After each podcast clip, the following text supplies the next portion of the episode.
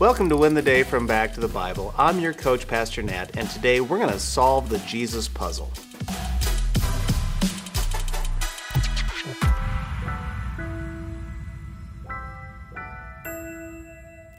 Have you ever done an escape room? Escape rooms are those puzzle rooms where you're locked in a room and you have an hour to solve the puzzle and escape. I think people enjoy them because it challenges our thinking and helps us accomplish something out of the ordinary. Well, 2,000 years ago, Jesus provided his own puzzle that only his followers could solve. But this was only in hindsight.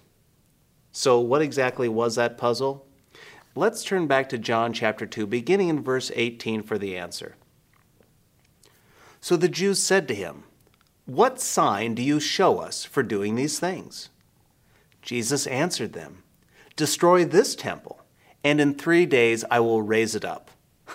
The Jews then said, It has taken 46 years to build this temple, and you will raise it up in three days? But he was speaking about the temple of his body.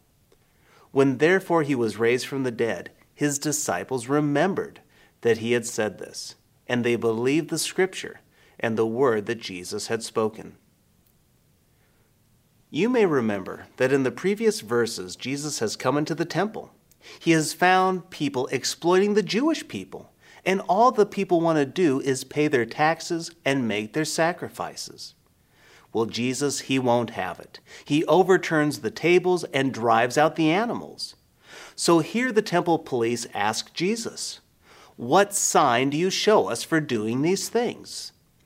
But you see, it's not really a question. What they're really saying is, Who do you think you are to upset our business? You are no one. What's interesting is they don't arrest Jesus, but are clearly upset with him. So they say, What sign do you have to prove your credentials? But what they missed was his cleansing of the temple as a sign in and of itself. He had the authority because he was the authority. And then Jesus gives them an answer in the form of a puzzle. He says, Destroy this temple, and in three days I will raise it up. they are astonished by his statement. The temple they were in, the second temple, it had taken 46 years to build, but it was still not finished. How could he rebuild it in just three days? But John? John here provides the answer. It was a prediction of his death, burial, and resurrection. His disciples were just as confused as the temple police.